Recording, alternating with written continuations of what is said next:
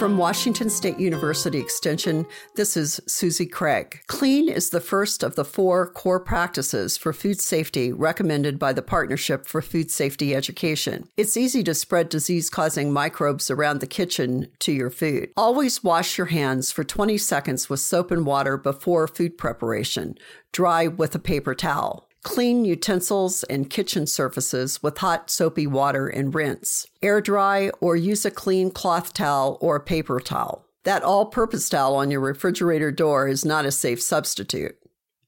Clean fruits and vegetables. Those with skins you eat, rinse under cool running water.